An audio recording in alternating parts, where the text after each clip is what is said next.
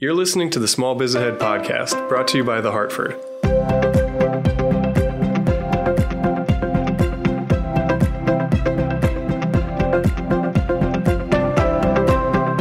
Hey, everybody. This is Gene Marks, and welcome to this week's edition of the Hartford Small Biz Ahead podcast. Thanks so much for joining me. This week, let's talk about your rent.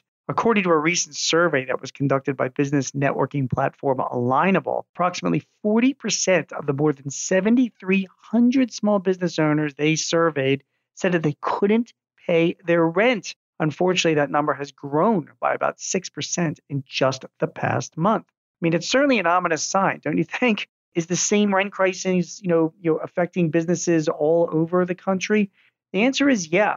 I spoke to a bunch of real estate agents around, and and they're also reporting that you know many small businesses are experiencing volatility, and some of them are being forced out of their locations as a result. This is everywhere from grocery stores to dry cleaners that are you know unable to pay their rent, the commercial you know space that they have. So it's definitely a big you know issue. It's not as if you know landlords are giving breaks to their tenants now they're holding on to their properties and waiting for the right tenant, um, like a well known restaurateur or a chain, to make a commitment. Many landlords nowadays, you know, they, they, they prefer to lease their spaces to more experienced type establishments like coffee shops or fitness centers or restaurants. You know, landlords, they become really picky about what kind of clients they're willing to take their chance on, especially after, after what has happened during the pandemic. They want a tenant that's doing something that you just can't buy on Amazon.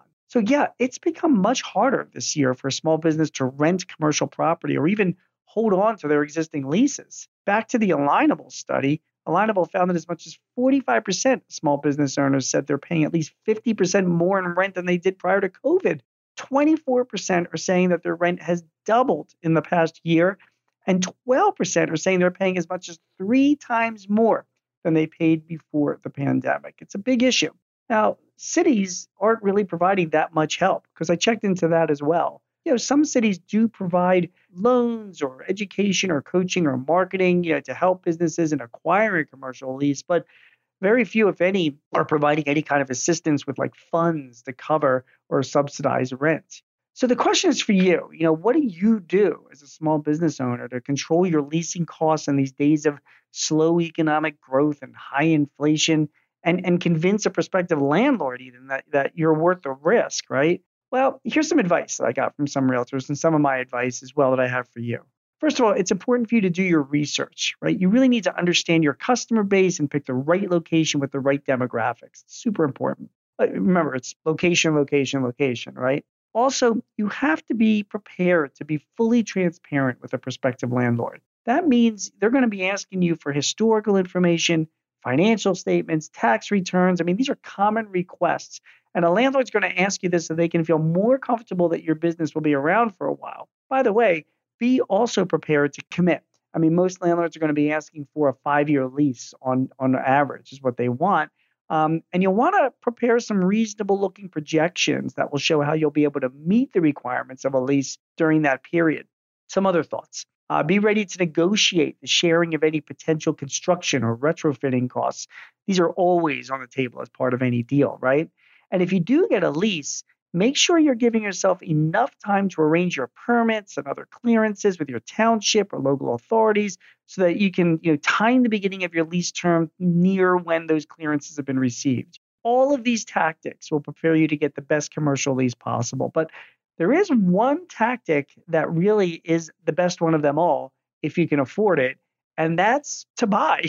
It's a big question as to whether you can afford it or at least afford a down payment, but credit is still available. Interest rates, although mortgage rates have gone up a lot in the past year, they're still at around 6% as I'm recording this. And yeah, that's not an unreasonable number. I mean, so it's a little higher, but if you lock yourself into a mortgage, you'll still know what your monthly payment is going to be, and it's not going to change. When you buy, you're more in control of your costs, and you could potentially benefit from the appreciation of your property. So, you know, listen, you're always better off being your own landlord. That's the bottom line. So be prepared this year, but get ready to negotiate, and hopefully you can put some of these thoughts and tactics and strategies into place to help you get that good lease for the best location for your business. You've been listening to Gene Marks, and this is the Small Biz Ahead podcast.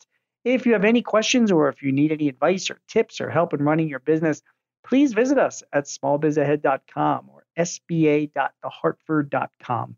Thanks so much for listening, guys. Um, I will be back next week with some more thoughts and advice to help you run your business. Take care.